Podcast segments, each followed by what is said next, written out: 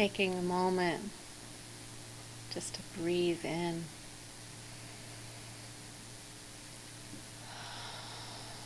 And release. Recognizing that stillness within.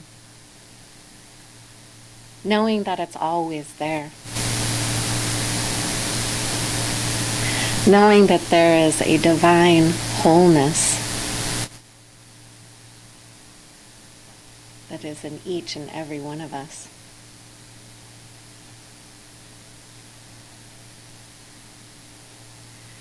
Knowing that in those times of feeling separation, I know that is not the truth about me and is not the truth about you. That those lenses are just obscured So I clean those off and look through there, remembering who and whose I am and who and whose you are. We are all one.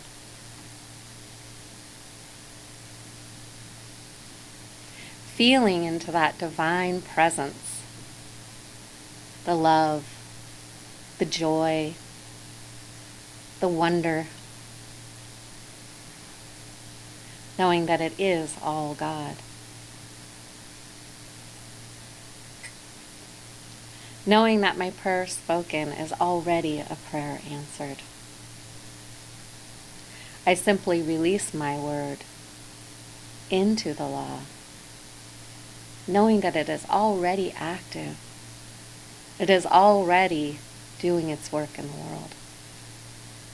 And my good is already mine. Your good is already yours.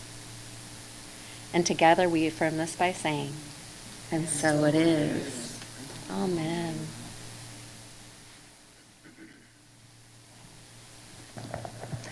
Thank you, Cherie, for creating such a beautiful, open, safe, sacred space for us to be this morning. Welcome, and if you're new with us here today or online, my name is Reverend Diana Johnson, and I'm the pastor and spiritual director of Mystic Heart Spiritual Center. We are an interfaith, independent interfaith community, and we teach universal principles and practical spirituality. So I welcome you home to our spiritual community should you choose it for yourself. I welcome you home to the guidance and wisdom of your own mystic heart and I commend you this morning on this beautiful day for being here, giving your time and attention to your own spiritual journey, to this community, and to our shared time each week. So we take a moment now to raise the vibration just a bit in this space as we join our voices together.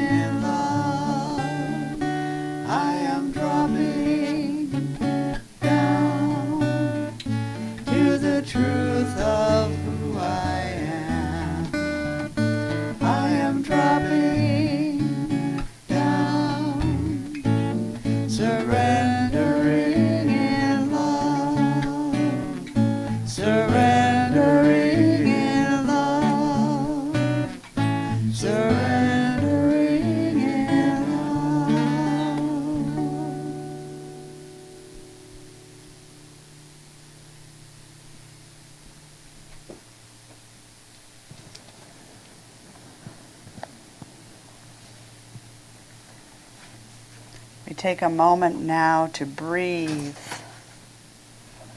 together as one organism.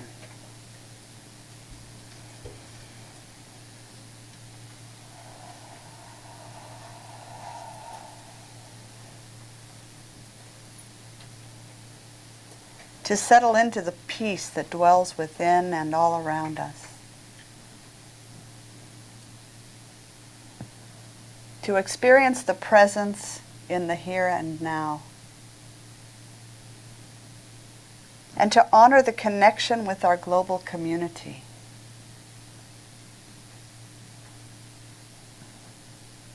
We see in the mind's eye a web of consciousness that surrounds and infuses the entire planet. Each one of us an intricate and radiant light shining within this web of consciousness. Each of us a reflection of pure radiance. Every human, without exception. Every other than human creature. Every plant, a shining expression of the one light. The rocks and minerals, the water and the wind, the stars and the planets. Each one a unique creation, emanating from one source.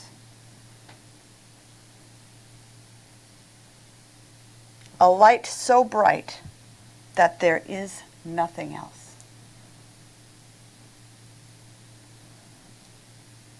As we come together this morning, we set an intention to leave a positive imprint on human evolution and on the world for all time. An imprint of love, of compassion, of kindness and peace. The flow of Taizé this morning reminds us that inquiring minds want to know. It points us in the direction of self inquiry as the seventh pillar for a spiritual life. We each have the capacity to discover the truth of who we really are, whatever our particular story may be. No matter how the events of our lives have been arranged and rearranged, true and lasting value is here, within you, as you, here in our presence, in this and every moment. The place on which we stand is holy ground precisely because we are standing on it. What is it that gets in your way of recognizing your own value? What blocks your awareness of the peace and fulfillment that are always present at the core of your being? It is the covering you have woven from the threads of past events and memories, from your individual past, as well as the collective human past. In other words, it is your story. And it colors the unfolding of your future.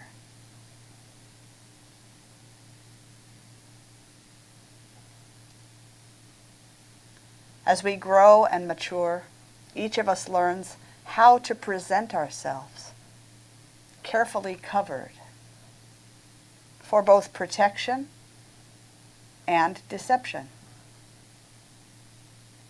There's nothing wrong with this process. It's simply part of being human. However, we find that if we are willing to stop weaving our story for a period of deep and truthful inquiry, we can explore what is hidden behind or within the stories and discover who we truly are. Spiritual teacher Gangaji suggests that we have become practiced at maintaining the threads of our storylines. And we work to cover the unraveling holes that life persistently reveals. This is steady work, requiring our attention day and night. In an instant, if only for an instant, we can stop. When we are exhausted with our labor of covering what we fear we are, we can stop covering. When we are curious about what is unchanging in the midst of constant change, we can stop giving all our attention to what changes and focus instead on that which is eternal, constant. The pure awareness of presence.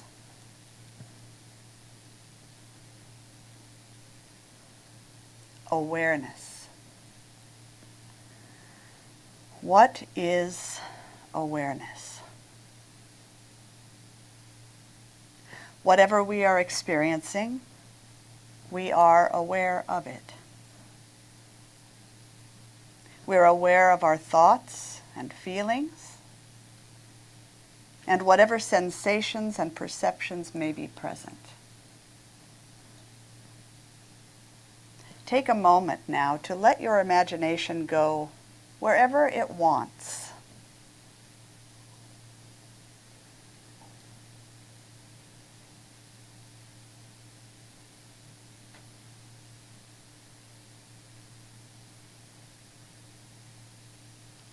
Whatever you are encountering within your imagination, you are aware of it.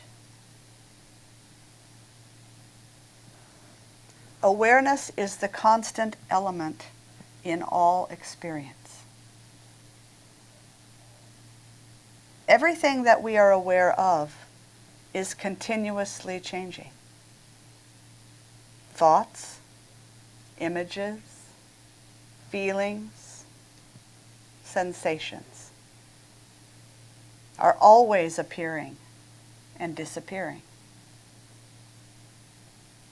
But the experience of being aware remains constant. The thoughts and sensations that each of us is having now is not the same thought or sensation that was present two minutes ago or two weeks ago. But the experience of being aware is the same as it was two minutes ago, two weeks ago, 20 years ago. Awareness is the only element in our experience that never changes. Everything else we have ever experienced has vanished. Every thought, every feeling, every perception, every sensation. All appearing and disappearing all the time. None of them is lasting. But the simple experience of being aware remains constant, unchanging. It is never affected by what we are aware of.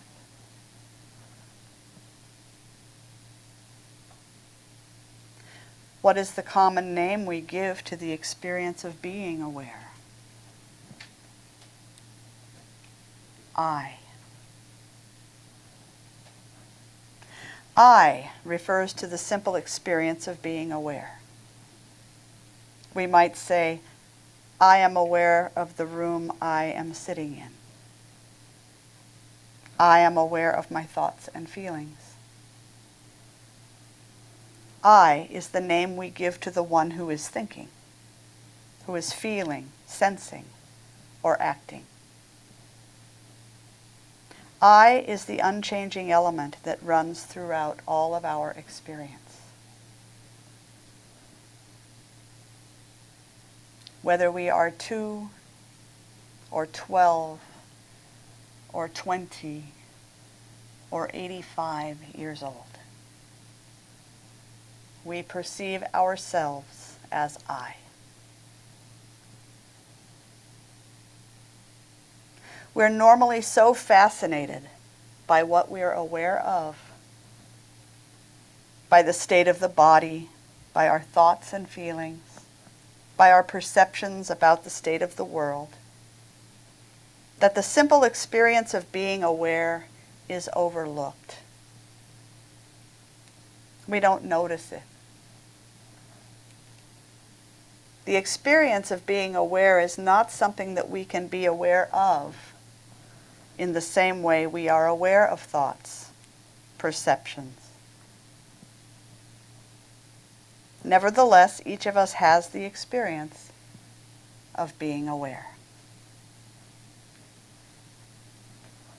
Direct your attention towards your current thought, whatever that is. Give that thought your attention.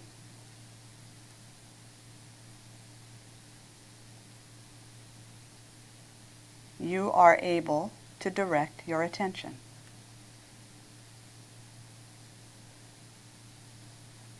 Now direct your attention to the sensation of your feet meeting the floor. Again, you know exactly where to direct your attention.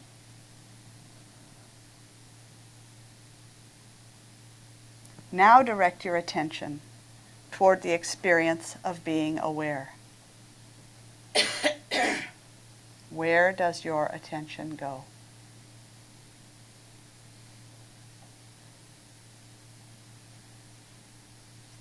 We have already admitted that we are aware. Awareness is our experience. So, what happens when we try to direct our attention towards being aware? Try to turn your attention toward yourself not toward your thoughts or feelings or bodily sensations, but toward the I.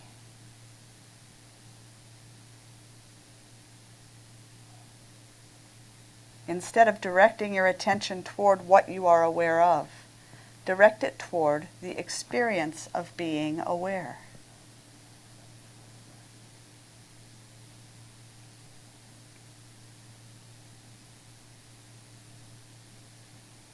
The more we practice this, the more we realize that it is only possible to direct our attention toward some kind of object, a thought, a feeling, a sensation, or a perception. We can't turn our attention around and shine it back in the other direction, toward that which is aware. This would be like shining a flashlight on the light bulb from which the beam is coming. The light bulb is the one thing we can never shine the light on. It is the source of the light. It can only be shown onto objects. In the same way, we can give our attention to any object, but we cannot give attention to awareness itself. Awareness is the source of all of our experiences.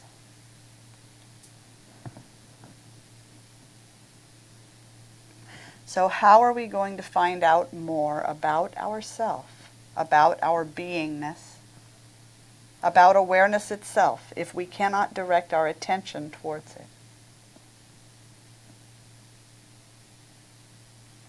Instead of directing your attention, try to relax your attention, allowing it to sink back into its source.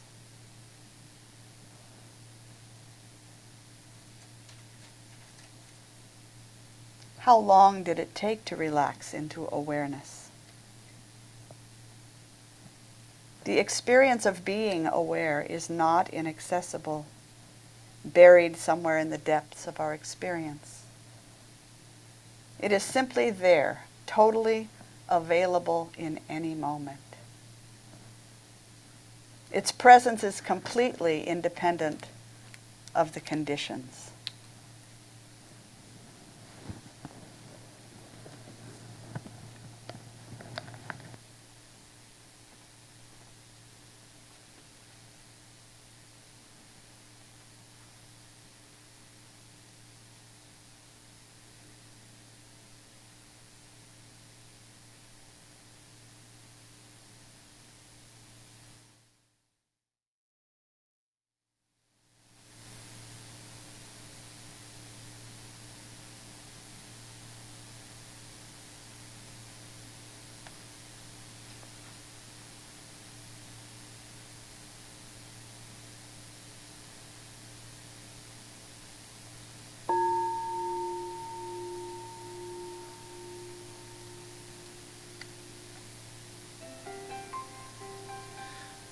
How do you typically answer the question, Who are you? Many of us respond with what we do. I'm a teacher, an electrician, a nurse. But who we are is so much more than that. A teacher might also be a musician, a mother, a chaplain, and a volunteer. Still, these describe things that we do.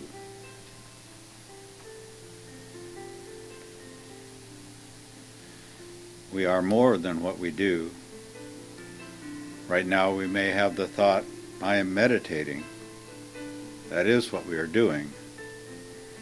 But who is the I that meditates? Who is the I that thinks our thoughts, that feels our emotions? Who is the I that is contemplating these questions?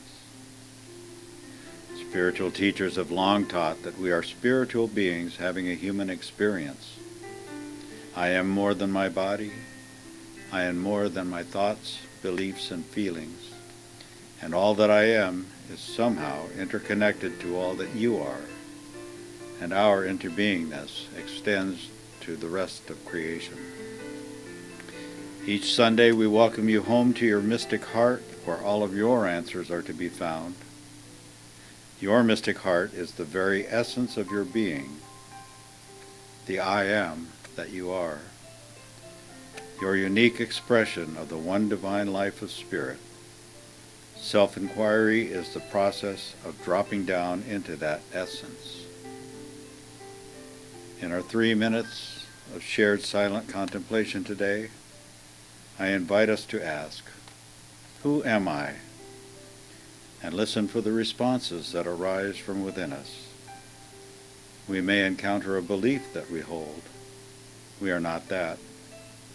Drop down deeper. We may hear an old story about ourselves that we believed. We are not that either. Keep dropping deeper, beyond the opinions, the stories, the self-judgment, beyond anything that can be put into words. Our essence is so much more than that. Who am I?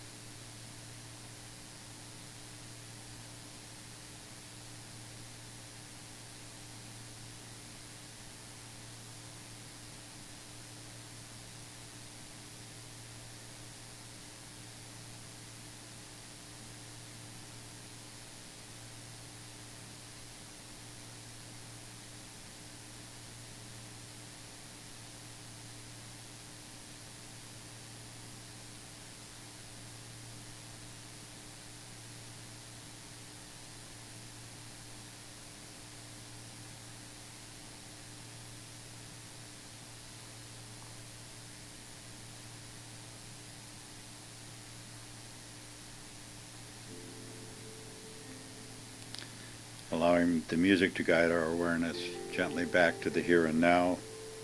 We gratefully accept the gift of insight our self-inquiry has bestowed upon us. And with profound gratitude for the love and support of our beloved community, we say thank you, God, for everyone and for everything. Self-inquiry is an ongoing process, an ongoing spiritual practice.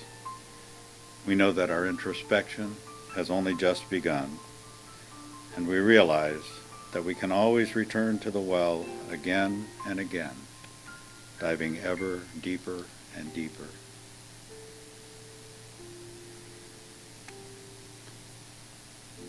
As Reverend Diana continues her inspirational message this morning, we listen with new ears, with new minds, with new hearts.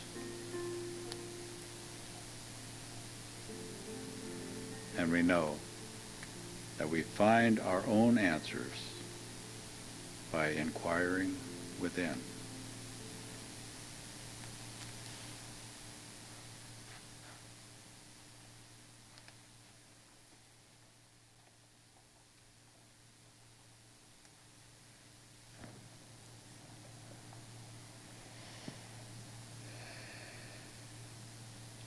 At any given moment, you can ask yourself, Am I aware? And the answer will be yes. You are aware of being aware. Anytime you consciously become aware of being aware, you are practicing one of the highest forms of meditation there is. It is the only form of meditation that does not involve directing our attention toward an object of some kind, whether it be a mantra or our breath or our body.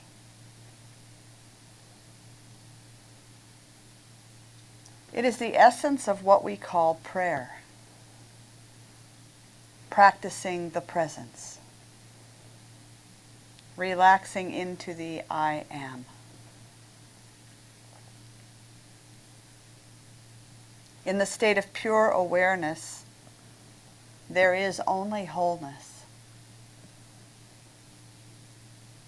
In the state of pure awareness, there is a peace that passeth understanding. All definitions and limitations disappear.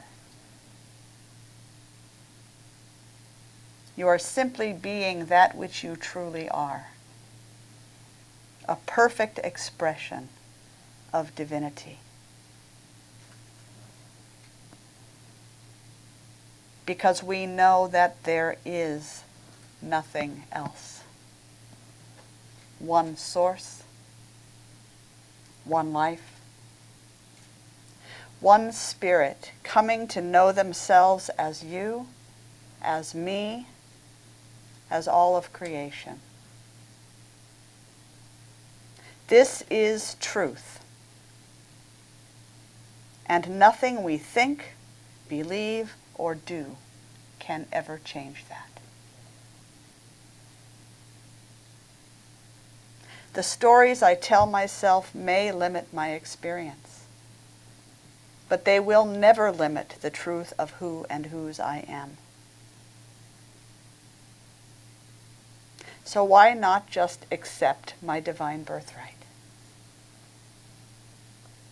Why not question and ultimately lay to rest any and all limiting stories about anything?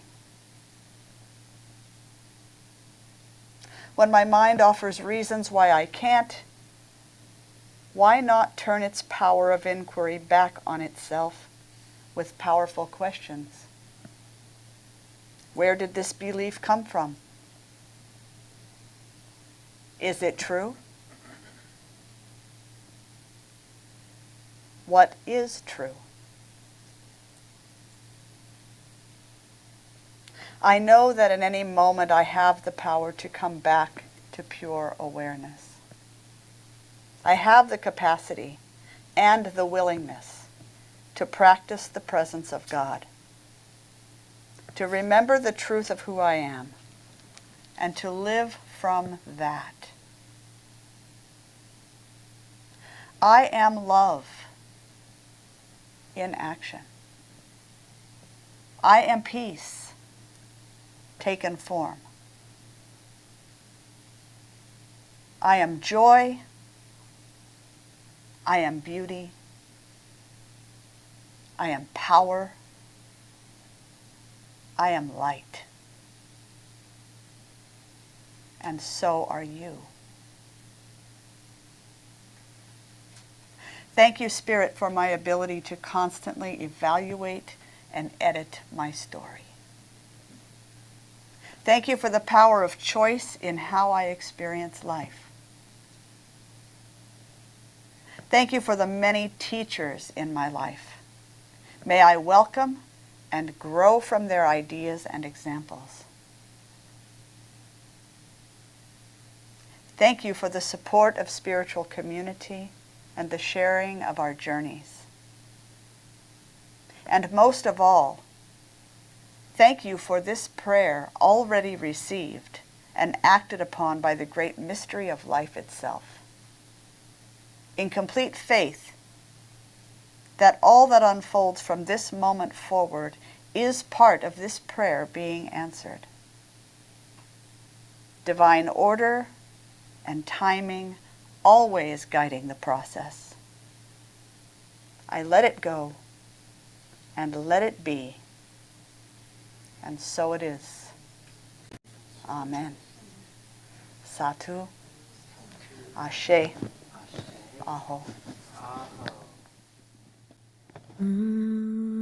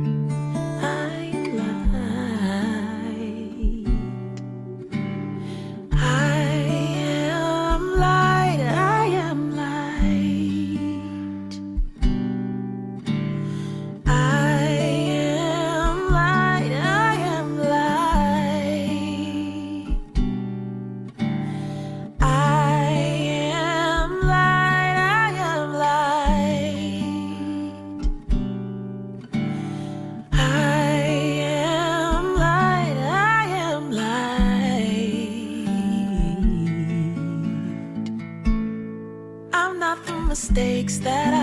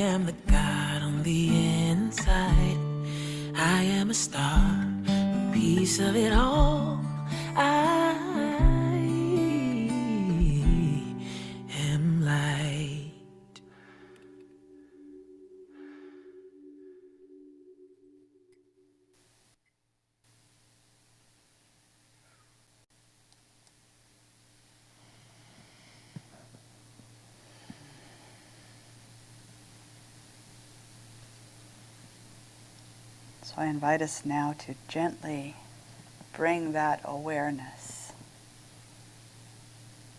back into the body, back to our senses, the atmosphere in the room. We open our eyes as we're ready and allow our gaze to take in whatever is before you.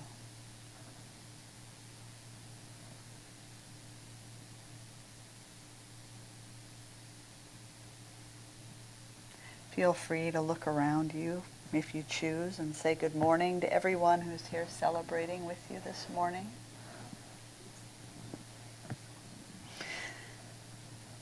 This is potentially your spiritual family, one of your support systems, some of the people that care about you and are there for you if you need anything.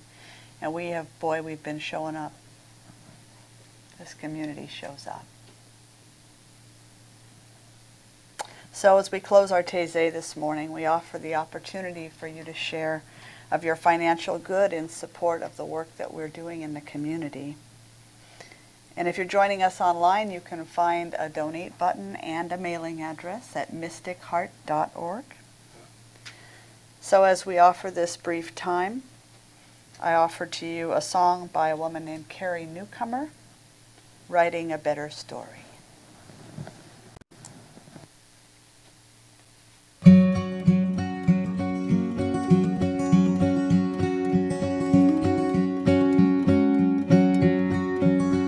I'm writing a new ending with a better storyline. Turn the page and leave the blanks with a plot that's less defined.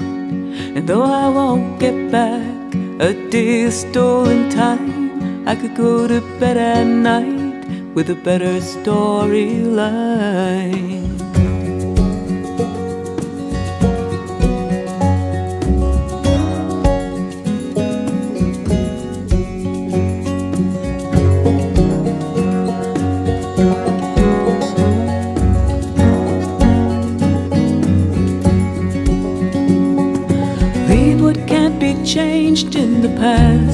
Let the old house burn down and the wind scatter the ash. Forgive myself for all the broken glass. But what I didn't know how to say or ask. I'm writing a new ending with a better storyline. Turn the page and leave the blanks with a plot that's less defined. Though I won't get back a day of stolen time, go to bed at night with a better storyline.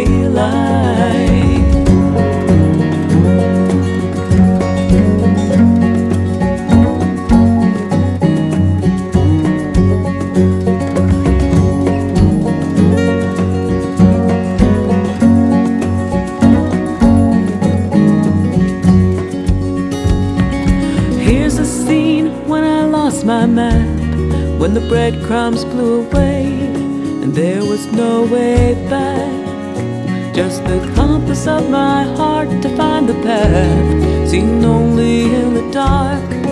Flashed a lightning flash. I'm writing out an ending with a better storyline. Turn the page and leave the blanks with a plot that's less defined. Though I won't get back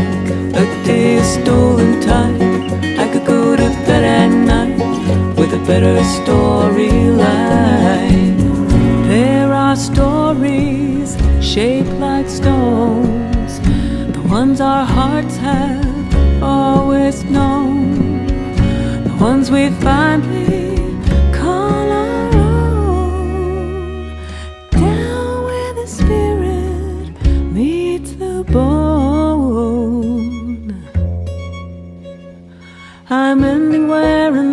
story starts.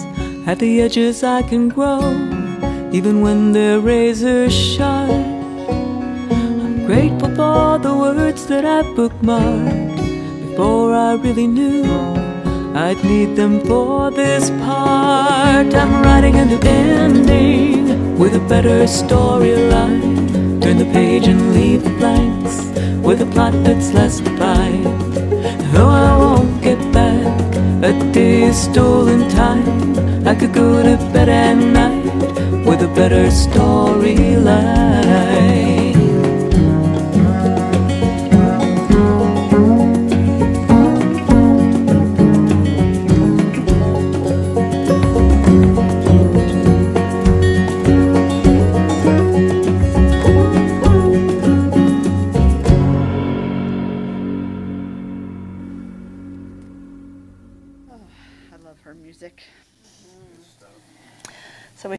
You for these many gifts, for all of the gifts of your time and your love, your attention, and just all the many ways that you integrate, interface, take part in this spiritual community. I know that these financial gifts are of source running through your hands and hearts to ours, and so we use them well. And so it is. So as we do our closing song for the first part of our gathering today, know that there is um, organic produce up here again for your taking. Um, we have tickets available still for $20 for the Rainmaker Riverfront this Wednesday. We have bought half the house, and Unity of Reading has bought half the house, and so we're going to have appetizers and and enjoy one another's company and a romantic comedy on Wednesday night. So if you have questions about that, um, you can ask me. Also, your bulletins are new for August, and there is a ton of new stuff in there. So please take them, read them. The newsletter also went out finally yesterday. um, but there's a lot of new stuff we're doing up, up and coming August and September, all listed in there. So let's close it for now.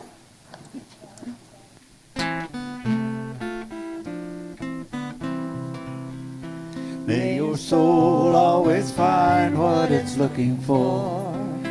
May your heart always lead the way. May you live in peace and harmony. And may love always fill your day. May your path be strewn with happiness. May success find you everywhere. May you always embrace compassion and grace, and may God always answer your prayer. May you always embrace compassion and grace, and may God always answer your prayer. And you're welcome to grab coffee next door if you want to come back at 10:30 for a conscious conversation, our little bit livelier half.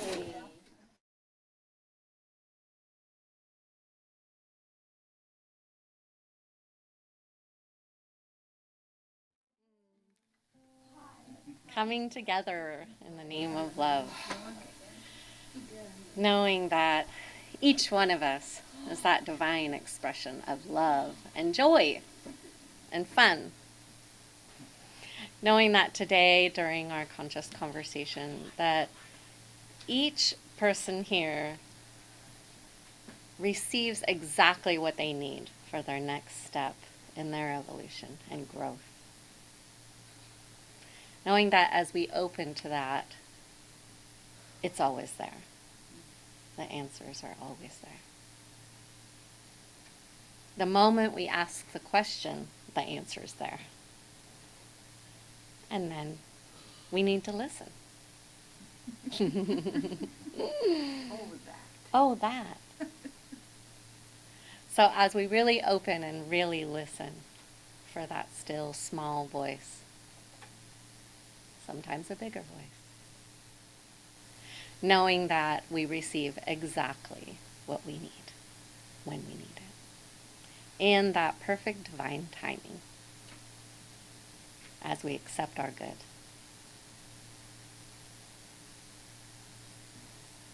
Just relishing in that knowledge, that truth, that acceptance. I simply release my prayer knowing it is already so. And together we say, and so it is.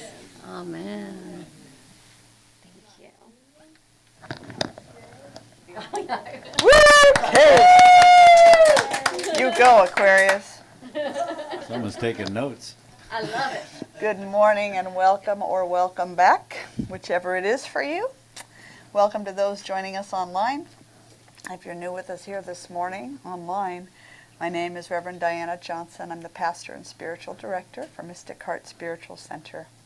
We're an independent interfaith community, and we teach universal principles and practical spirituality that no matter what your personal faith path, you can choose to put to work in your life.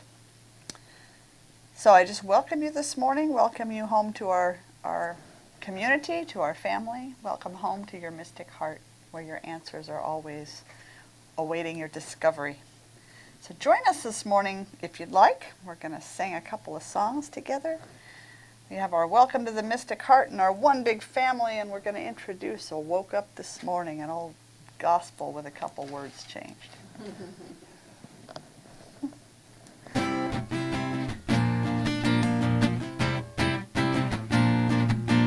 Welcome to the Mystic Heart. Join the celebration.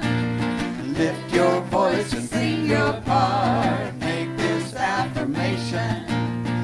Spirit made us family with loving hearts to share. Together we are joyfully practicing the possible through prayer.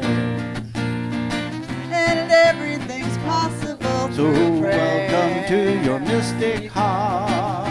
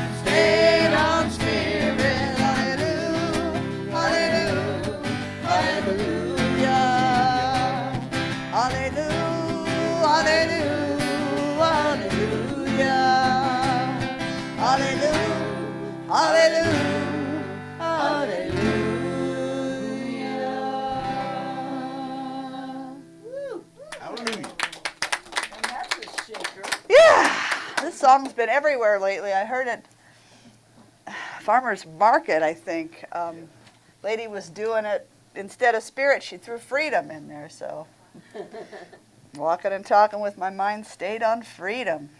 That's a nice way to do it too. So I call our awareness to the presence of spirit in the body. however you are able to call that awareness in to experience the energy, the vibration, the presence, in whatever form that takes for you. And join me in the embodiment of living in a love soaked world.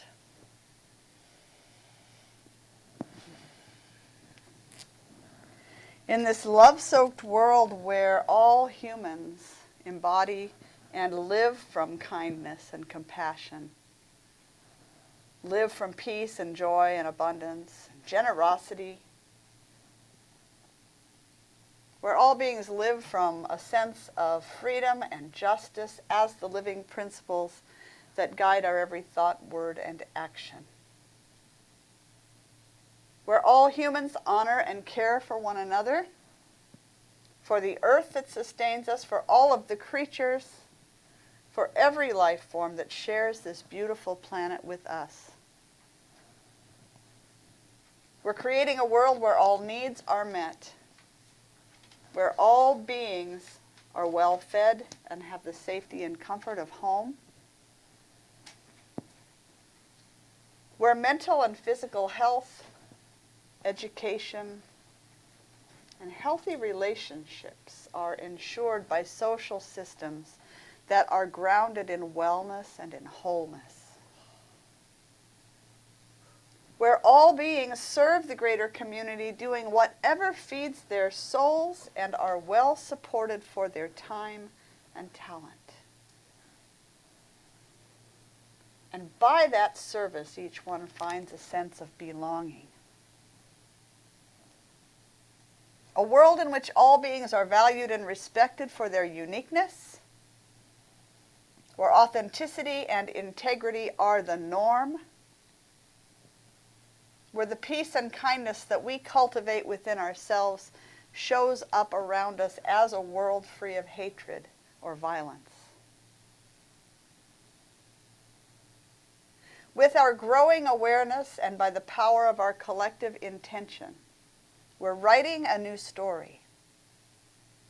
A story in which greed is a thing of the past and there is absolute abundance in simply having enough. We do not lower our vision no matter the appearances of the world, knowing with our whole hearts that such a world is not only possible, but it is inevitable. And so we align our actions to support our vision, and a new world is born. We open our hearts and our minds and our doors and our arms in radical welcome erasing all lines of apparent separation. In keeping with our vision, we create an open and loving community to which all are invited and in which all have an equal voice. With deep faith in the great mystery that acts upon this prayer, we accept its graceful unfolding into form and experience. And in sweet gratitude, we release it now to the living, loving, lawful presence that I call God. And so it is. So it is. Amen. Satu. Ashe. Aho.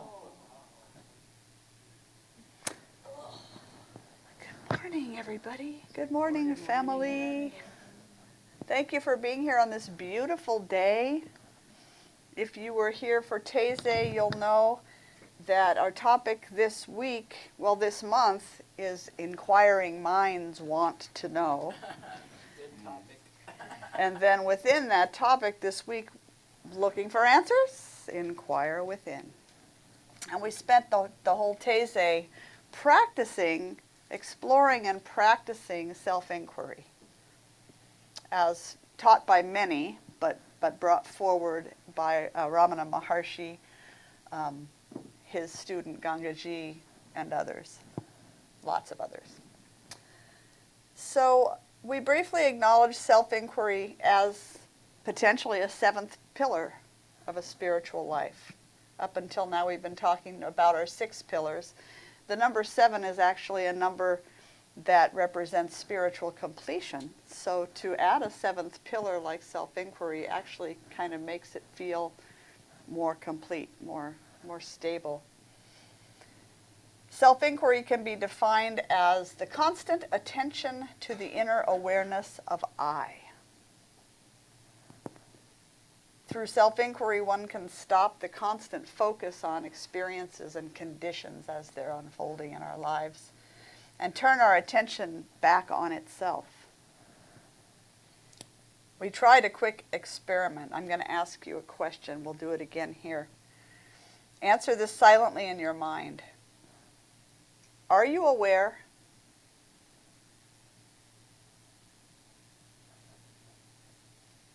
What is it that is aware that you're aware?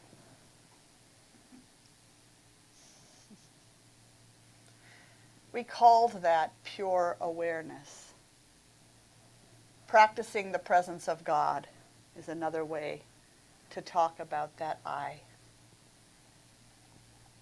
And we noticed that this kind of presence is at the heart of prayer. No matter what form your prayer takes, that deep awareness and connection in the I am is the very foundation of prayer. So, if that's available to all of us all the time, what is it that gets in our way of living from that presence? What keeps us from the experience of I amness? allowing us to get in our own way. Okay, we get in our own way. Our ego tells us we're not that because that's what we're taught by everybody we see. All right, so our ego Parents. Gets in our way.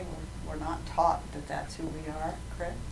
the stories we tell ourselves about who we are. The stories we tell ourselves about who we are.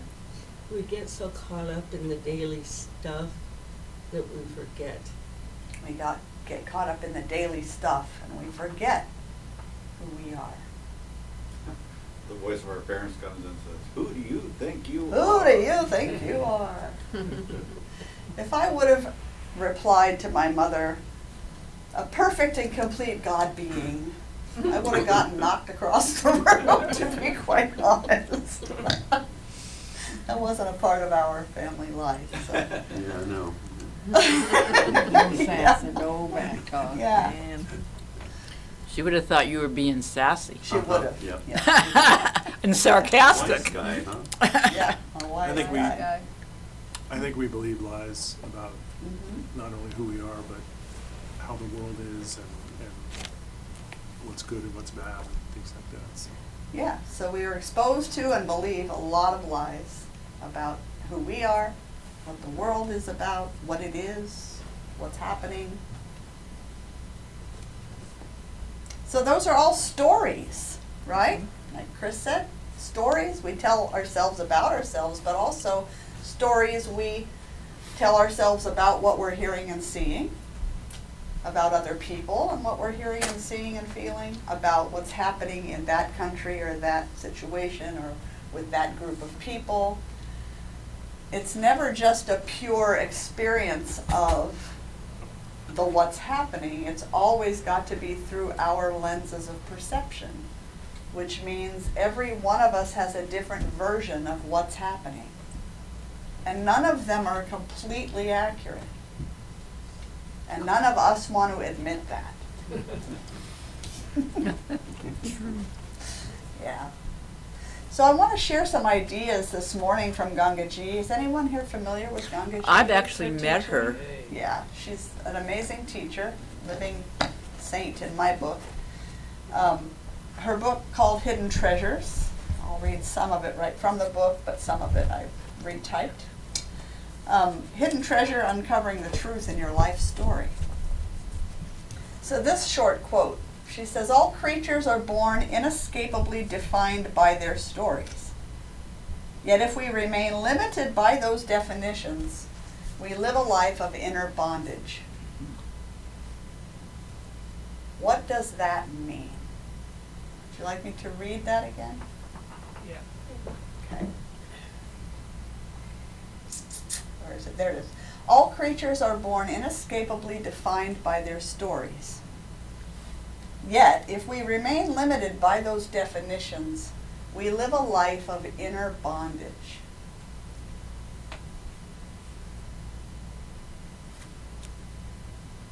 Uh, David and then Kimberly.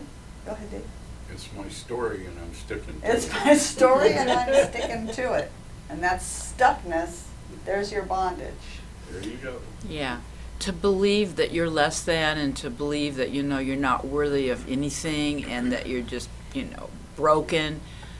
Those are uh, a place that you just never c- be able to kind of step out of because it's so, especially when your parents tell you that and your teachers tell you that and the government tells you that and the church tells you that. That's a lot to dig through. I'm surrounded. Oh, right? yeah, so that's, if we end up becoming who we truly are, all that stuff you're going, why? Yeah. To hold us down. Yeah, so we're surrounded by those stories Yes. as we grow up. Again, again, I mean, lies are, are a big deal. I mean, Jesus said, Mhm. um, the truth will set you free, so. The truth will set you free. And the, the stories aren't the complete truth. No, no, they're not. They're all incomplete. We're- You were in mid-sentence. I'm sorry. Oh, no. uh, No? That was pretty. Oh, okay. All right. Dave? Isn't that kind of the um, theme of Toy Story? That Yeah? these Yeah? things were breaking out of the patterns of what Right. they thought they Yeah. needed to be. Yeah. Yeah. I, I'd like to greater understand the difference between being defined by a story Uh-huh. and being limited Okay. by those definitions. So, when something is defined, it is, I mean, they're very similar. There, something, a definition l- limits by its nature. It draws a line around something. So a definition, I think, can limit, but doesn't have to. That would, what do you guys think? That's kind of my sense of how they're different. They can be similar. where we, we start to believe the definition. That's Okay. the problem, and that's our limitation right there. All right, so the limitation comes as we believe the definition, Right. So maybe, a- it's a- reinforced. and it's reinforced. so maybe a definition is imposed, whereas, and then we basically continue to choose believe what that de- definition is, whereas, Okay, um, and that's what limits us versus saying, uh, questioning the definition and saying, oh, maybe that's not true. so the definition is something that's imposed when we believe it, if it is a, a negative definition or a disempowering definition, then that becomes our limitation. Even our definitions of words are approximations, Mhm. they're, Right. they're metaphors, because Yeah. we can't, um, we can't define all of, all of anything. So Right. they're, uh, if we tell a partial definition, or if we tell a partial story, there's no room outside of that for anything else to show up. So Right. that's the limitation. And especially if it's a foreign word that we're trying to define in our language. that Right. Yeah. it- We can give, bas- there- basically, there is no other word maybe in our language, you know, so. Yeah. And that's maybe true with us, that there's nobody else like us, so we continue to try to be defined by something else, but it's Right. really not what we are. And we try to define others in our own minds or with our own words or thoughts. And being who we are, we have no real way to know who another person is outside of that spiritual nature. No way of connecting with another human in that way. One, uh, one of the meditation teachers uh, had a meditation that started out with, um, I'm not the body, I'm not even the mind. Right. And that kind of let all that go. Mm-hmm. Yeah. That's coming into that awareness, that pure awareness that we practiced during Taizé. So here's the next section. This comes right after that part of the quote. When we recognize the stories that generate our definitions of ourselves, we are closer to the discovery of what is indefinable within us. That discovery reveals inner freedom and lasting fulfillment. When we recognize the stories that generate our definitions of ourselves, we are closer to the discovery of what is indefinable within us. That discovery reveals inner freedom and lasting fulfillment. So, what is this trying to tell us?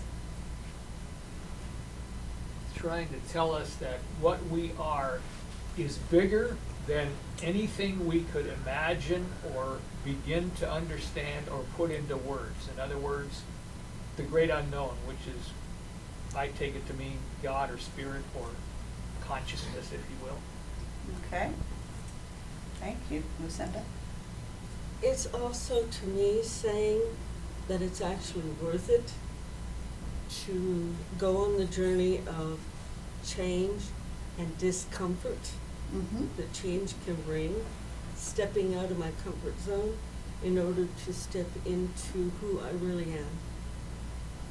So, you, and you do that by recognizing that this is a story. Yes. This is a story, and looking it in the eyes, and going through the change you're talking about, the discomfort, whatever it takes. And that is freeing. Is that what you're pointing to? Nice. Uh, Chris? And is that a hand or just a lean? Okay. Don't want to pass anybody up. If the Spirit dwells within us as us, which I believe is true, then there is a part of us that is infinite. And to define means to make finite. Right. There's a part of us that in, that's infinite. And uh, Ernest Holmes, in his what I believe essay, said, the innermost God and the most high God are the same God. So we are infinite. So we have an aspect of us, maybe that pure awareness, again, that we were practicing. That is the infinite, maybe thread, our, our nature, our infinite nature. God is closer to us than our next breath. God is closer to us than our next breath, or than our neck vein. Yeah. Heard it that way too. Sufis say. Sufis, yeah. What's a neck? Neck vein? Oh, okay, gotcha. Yeah. You said, okay, got, I He's got going it. for the jugular. Go on. Yeah. So a page or two later, she says this, we inherit much of our foundation from our story, from our families, for our story, excuse me, I'll start again. We inherit much of our foundation for our story from our families and our communities of birth. We also have the innate ability as an intelligent life form to consciously cast off much of what has been preordained for us or has previously defined us. What is that pointing us in the direction of? What's that saying about us? That we can choose to believe the story, or we can choose to realize that we're divine, and everything is choice. Okay. So we can choose whether to believe. that Once, once we're aware that this is a story I've been told, that I've adopted, that's limiting me, I can make the choice choose not to believe that story. And once you choose not to believe that story, you have the infinite capacity and ability to rewrite the story that suits who you are. So once you have acknowledged and accepted that this is a story and it's changeable and you have a choice, you can choose to rewrite the next step of your story, the next stage of your story. And that's what I would call spiritual. Spiritual authority And the ultimate freedom. and ultimate freedom. Chris? That's like that, uh, the offertory song that Carrie Newcomer sang, uh, Yeah. in the last, in It's the a good Taizé, that, song. You know, I'm gonna write a new ending, one with a better plot line. Right. Yeah. Yeah. Yeah. And it may only change the fact that I can go to bed at night with a better storyline than I woke up with this morning. I often wonder if the story can't be written moment by moment. What do you think about that? Absolutely. You have no limitations if you're God. or divine or whatever you want to call your spirit. Mhm. The only limitations that your spirit has are the ones that you put on it. David? I believe that's the only option you have. Thank you. You are writing your storyline moment by moment. You hear You that? may not be conscious that that's what It's you're doing. Yes, absolutely. It may be a horror story or it may be something else. It may be a horror story. It may be a comedy, a divine comedy. Let me out of this one. Yeah. Or it may be something else altogether. All right. I have a little longer section. I didn't want to type all that out, because why? So I'm going to read you a couple paragraphs here. All right. She says, the journey of a human life in even a day, and noticeably in a year, a decade, or a century, is a series of stories.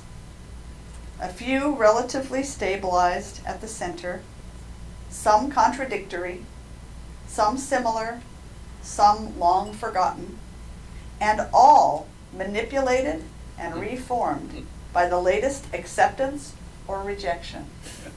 Yeah. Ouch. We have a huge closet filled with the basic clothing of past events that we then rearrange, remix, or discard for particular needs at particular times. We have within ourselves uncountable narratives of love and hate, of peace and war, of realized dreams and abject failures. Each plays its conscious and subconscious role in how we define and clothe ourselves. Each is a rendition or an aspect of the life story. Since the definitions that are generated by our stories are stable only in part, inquiring into our stories, especially their central themes, can reveal early and continuing arrangements of events to support a particular central identity. Definitions of who we are as individuals are changeable and are rearranged to be worn for the latest version or role being played in our particular story. But the central identity is what we refer to when we say I or me. It is what finally feels solid to us as the changing winds of success and failure swirl through our thoughts. How does it feel to think of your life as a collection of stories? Kind of answers a lot of questions. Answers a lot of questions. Lesson learned. Lessons learned are part of your stories. Mhm. David? Once upon a time, Once upon a time, that's the title of next week. Thank you for that.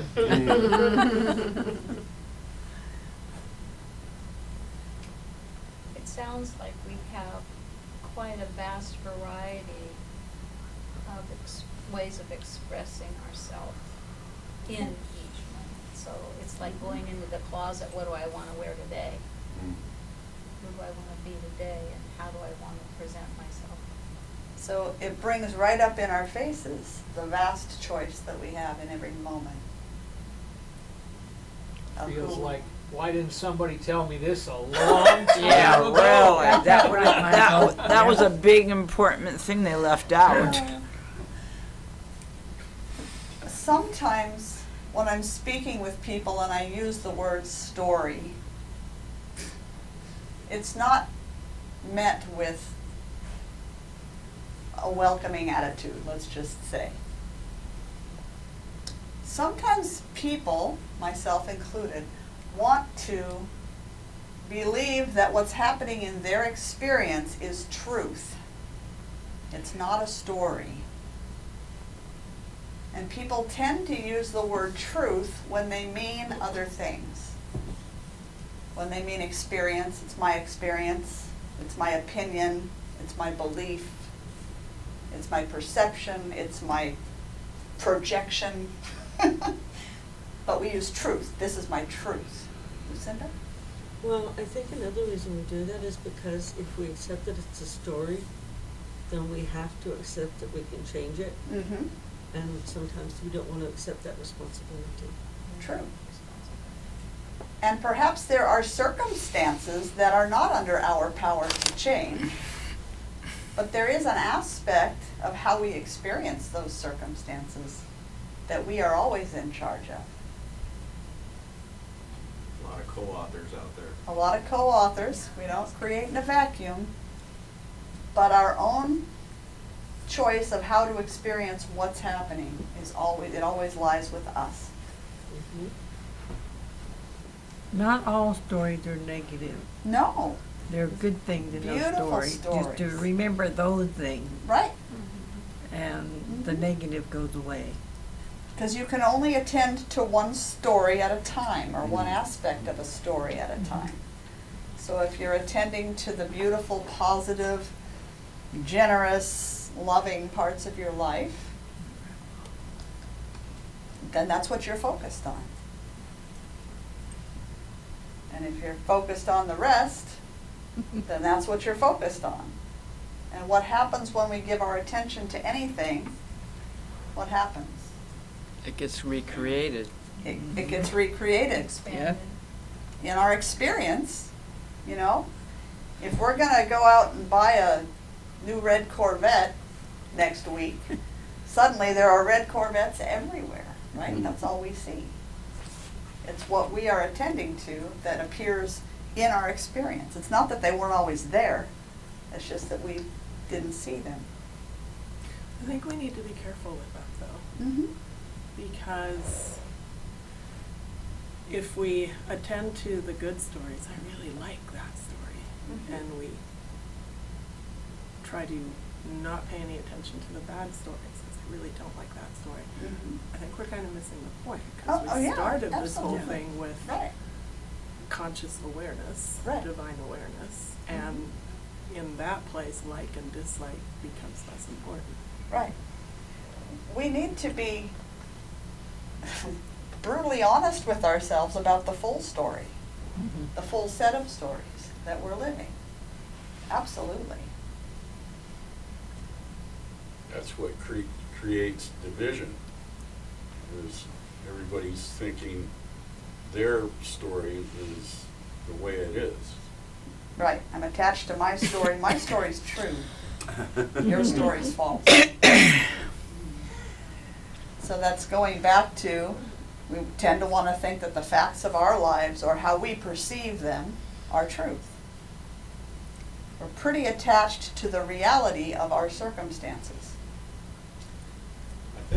I think, you know, since we're co-creating out there and there's all those other authors, it's important to remember that whatever else is going on, we're the ones that get to author our character. We, we're the ones that create our character and how it interacts in the, in the larger story. Right. Yeah, And that- building on that, we Mhm. collaborate with these co-authors. We do. So then we get into what's known as the cooperation or the battle. Right. So do we wanna be co-authors in cooperation, Mm-hmm. or do we wanna separate it? Right. Divide it, or fight it? And what does it take in order to bring us to a point of battle? And somebody disagrees with you or doesn't Well, it's see not it. just their disagreement, though. What happens within us? If a disagreement sends us into battle, We've What- lost it. yeah, fi- yeah, fight or flight, or I'm right and you're wrong, or it it it, it te- definitely puts you in your ego and takes you out of your God self. right. So I'm right. Yeah. I'm attached to the fact that I'm right. Right. And because I'm right, you must be wrong.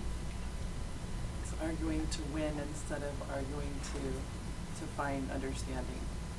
So arguing to win rather than maybe a debate to reach understanding. Lucinda? Some part of me recognizes the truth of what you're saying within myself. and I don't want to know about that. So I will Some- do battle rather than to see that. There you go. So mm. part of me sees the truth of what you're saying within myself. And I would rather not see that, and so it's easier to go to battle and resist The mirrors. the mirrors, the reflections. Some people think that's being authentic, but I think our authenticity, we have to ground that in our essential unity Right. with the other person. Because when we're doing battle, when I'm right and you're wrong, or you're right and I'm wrong, we've lost our oneness. Mm-hmm. Right. We've lost our connection. Yeah. And it doesn't mean that I have to necessarily shift my stance to come into agreement with something you're saying. But I can agree that we disagree and that that's okay. There's nothing wrong with agreeing to disagree. David? Yeah, uh, Dave Mason wrote a great song about that. Yeah. You know, we just choose to disagree, but it doesn't Yeah. make us enemies Right. respect each other, but we just disagree. Yeah. There ain't no But good nobody's guy, there wrong. ain't no bad guy. There's Yeah. only you and me and we just disagree. Well, and I think, I think we, we have to make a choice, or a lot of people make a choice to say that, that you're my enemy if you disagree with me, Right. rather than you're my neighbor. Right. So, you know, I think we treat our neighbors differently than we treat our enemies. Yeah.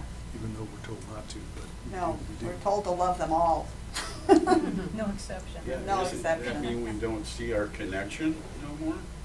We don't see that we are brothers, we're, you know, we're Yeah. connected in the overall thing, we see a separateness, which is. Right. Yeah. Okay, I'm gonna read another little section. Let's see, the facts themselves in our stories may not even be true. If by true we mean that which remains unchanging, because all facts are changeable. The so-called facts are assumed to be of central importance at one time and irrelevant at another. They come and go at our convenience. At any one time, the facts of our life may reflect the truth of our life. But this reflection is always at least slightly warped. The very vastness of life remains free of our objectification of it. The recognition that nothing that can be recaptured in memory is verifiable as actual truth is both humbling and liberating. When we meet with friends and family as well as enemies and recollect the past, it can be shocking to discover how events have been created or forgotten.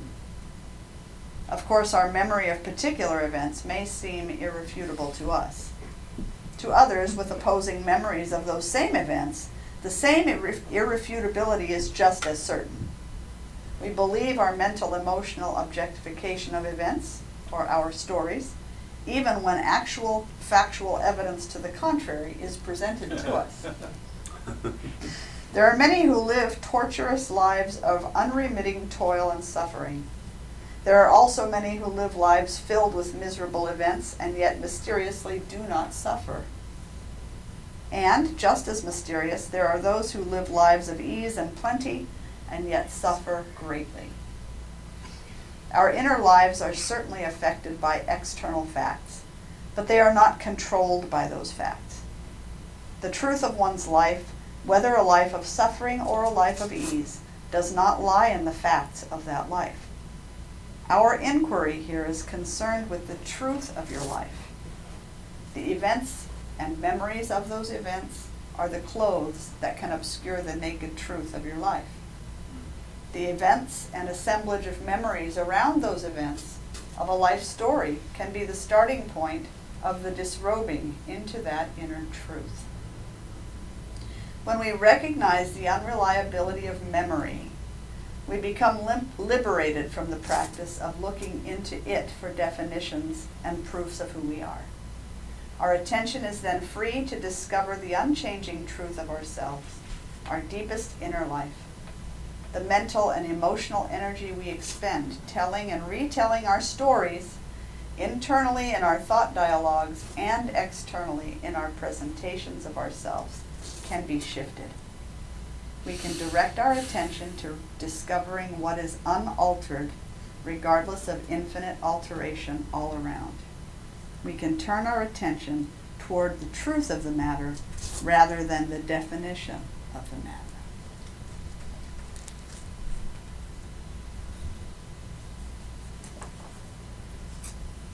I'm gonna just tack on one more short quote and then we're gonna talk about all that for a little bit.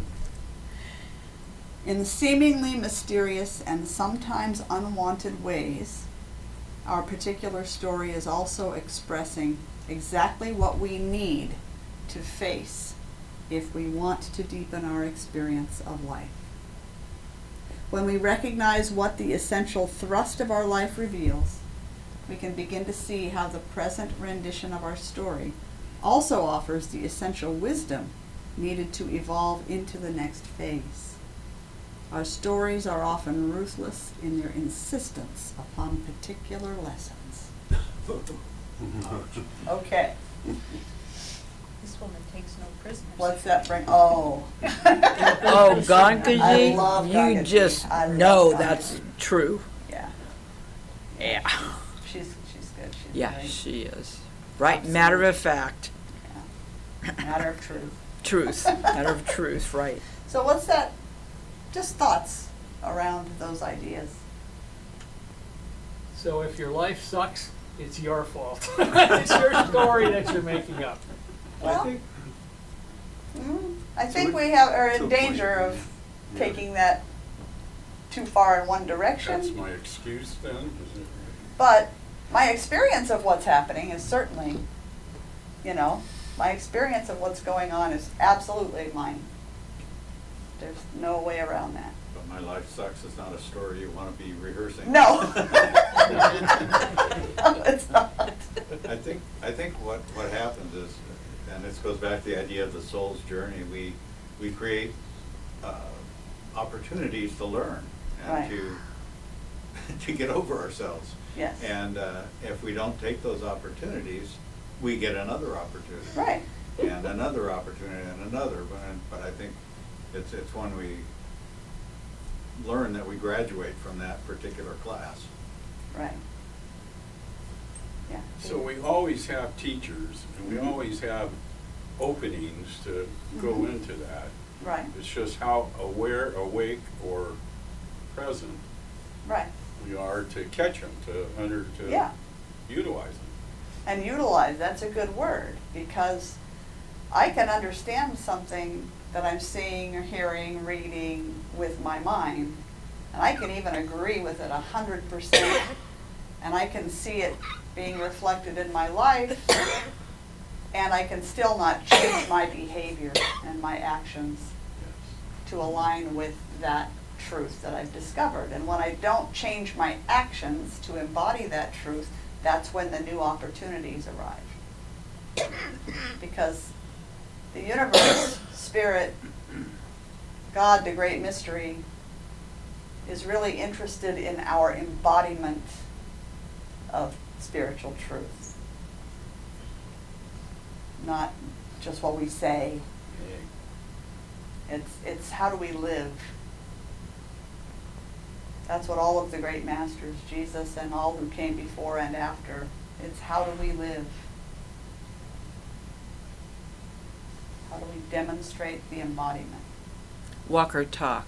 How do we walk our talk? I think one way to walk that talk is to be extremely careful about how we talk about suffering. Because Mhm. there is true suffering that is visited upon people. And we cannot be flippant about that. No. And then there's stupid suffering that we visit upon ourselves. Right. And if you want to be flippant about your own stupid suffering, go right ahead. That's right. And then Yeah. there's intentional suffering, where we choose to walk alongside somebody who is suffering Mhm. and vicariously take that on. And I just, it's one of my pet peeves when we start talking about suffering and get flippant about it. So, Mhm. Just wanted to I have parse that out a little bit. Yeah, thank you. I have No intention of being flippant about suffering in any way. People's experiences are their real experiences. Not in any way, calling that a story is not making it less than a real experience. It's just that it's an experience and it is changeable and likely will change at some point. But there's a lot of suffering in the world, and I think that part of my problem with staying strictly with the new thought teachings was that there's a tendency at times to just overlay all of that suffering. Don't look at what's happening in the world. Don't look at what's happening in the environment. You know, just think happy thoughts, pray happy prayers. I think it's both and. Yeah, I want to keep myself as grounded as I can in the positive movement forward. But I can't know what positive movement forward is if I don't know what it is we're trying to resolve and solve and, yeah. Thank you for that. David? Well, that uh, kind of comes back to the thing that I thought was most powerful is you can talk about it or you can protest it or do whatever, Right. but until you are that change, that's what allows Yeah. the whole thing to change, is being Right. what, what you believe. And being that change may involve words, but it may not. It may just Well, be being different in your life. Yeah. I think there's an element of knowing the spiritual truth and what's possible that say that, you know, we're all whole and healthy, but at the same time acknowledging the experience of the other Right. person. Um, And it may be that it's because they're living from a mistaken story that they're suffering, but that doesn't make their suffering any less real. Right, right. Yeah. Okay, so I'm watching my clock here. Yes. Can anybody really alleviate another's suffering? What do you guys think? You can lead a horse to water, but you can't make them drink. Okay. And I think you can, I think that's what compassion is, you're helping carry the burden, Okay. knowing that at least they know they're not alone in, Right. in whatever they're going through. Yeah, so the final step is up to the one suffering. Once they're aware they have that choice. Now, many people are not aware that that is their choice. And when you're not aware that you have a choice, it's effectively leaves you choices. Right, definitely.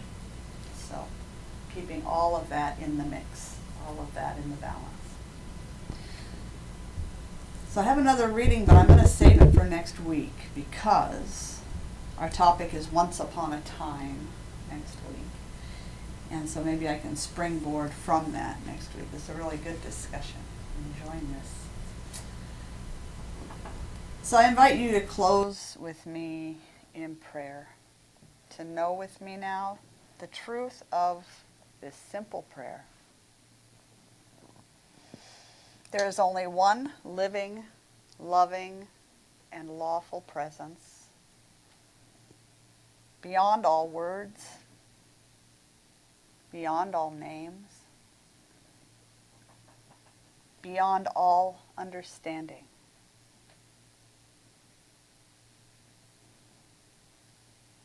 This one is life itself, expressing themselves as all of creation, as you and as me, expressing as the intelligence of the universe, as the divine order in all that is as the self expression that gives itself tirelessly. We know this tireless givingness, this aspect of spirit as love.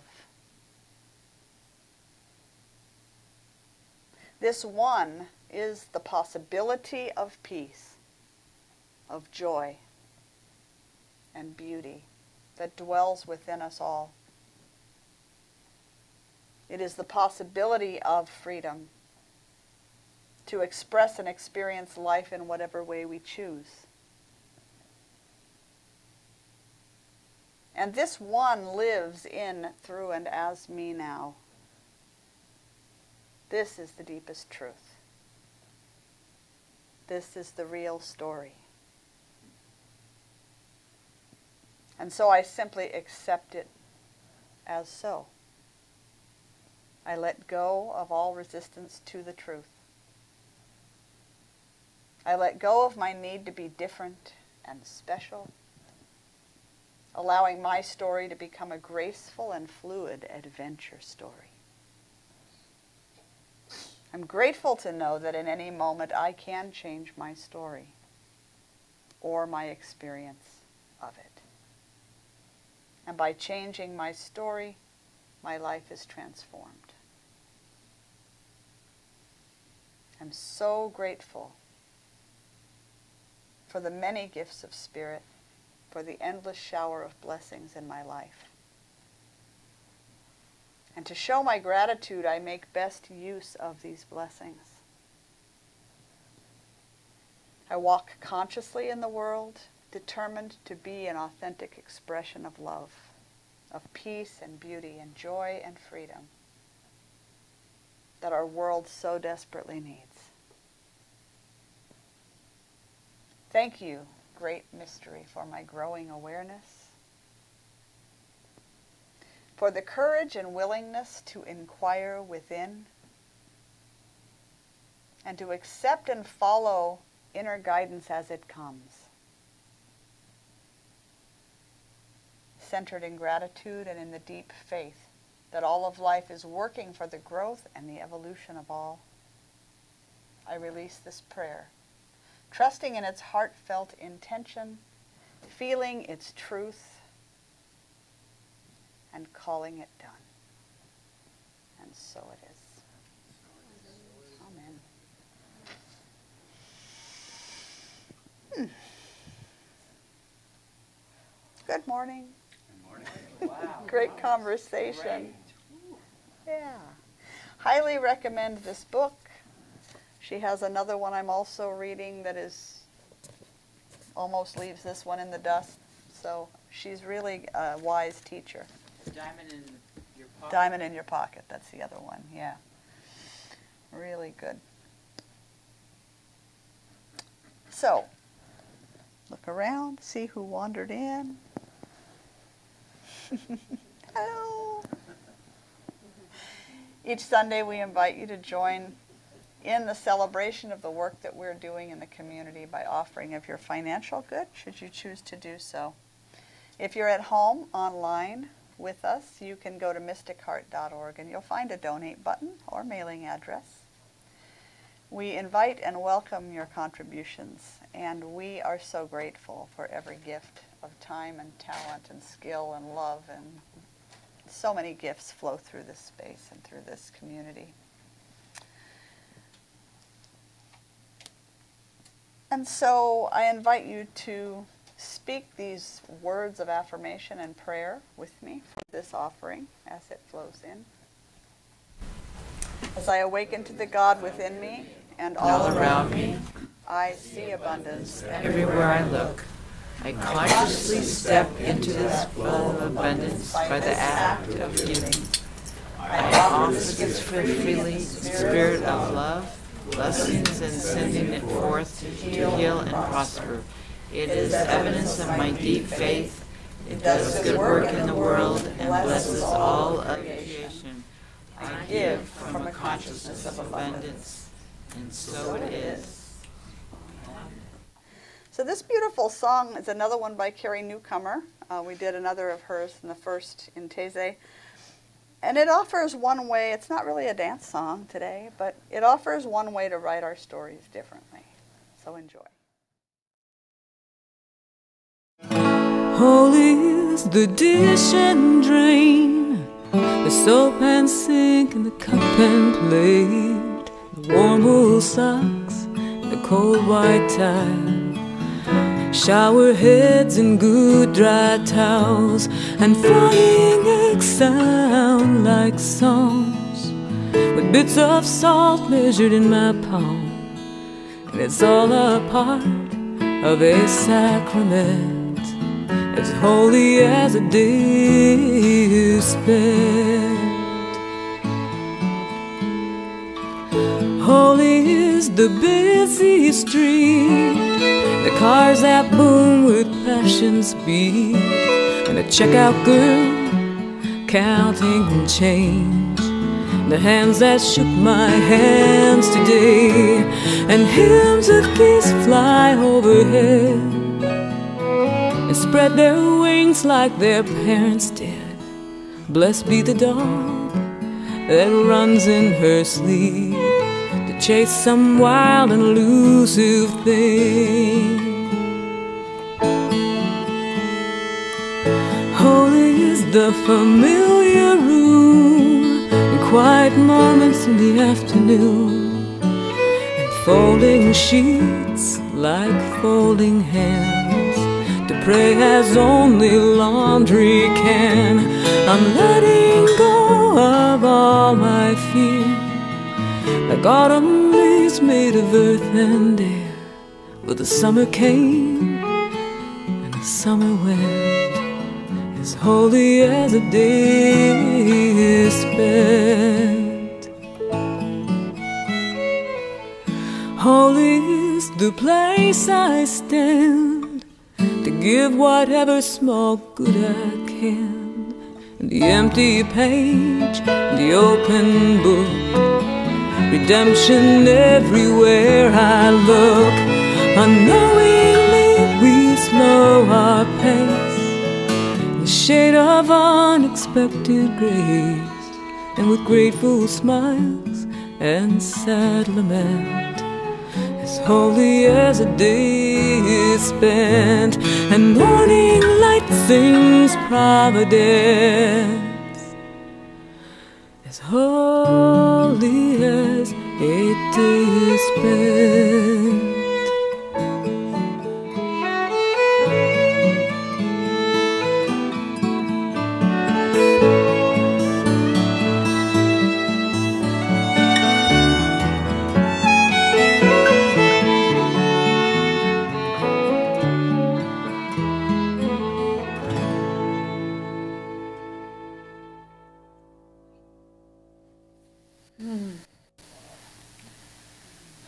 Recognizing that every moment is holy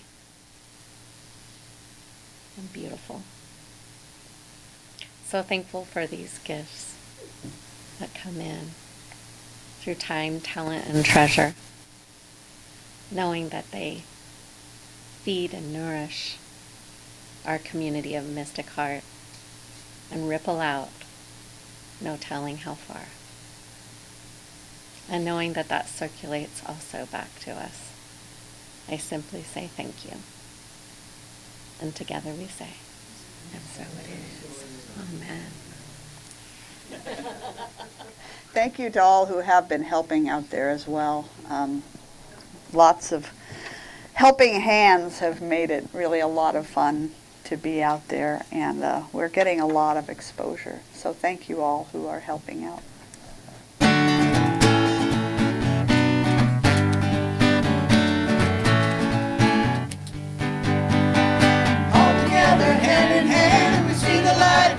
We take a stand, and we are changing.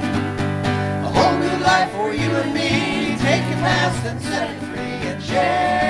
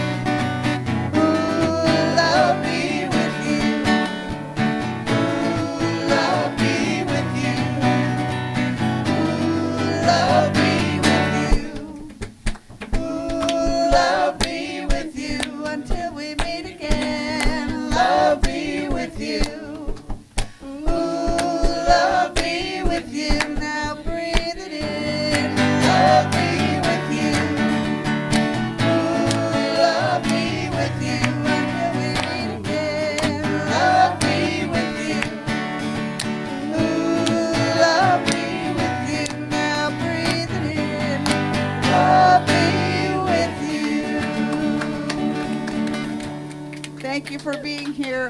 We love you. Feel free to take of the produce up front.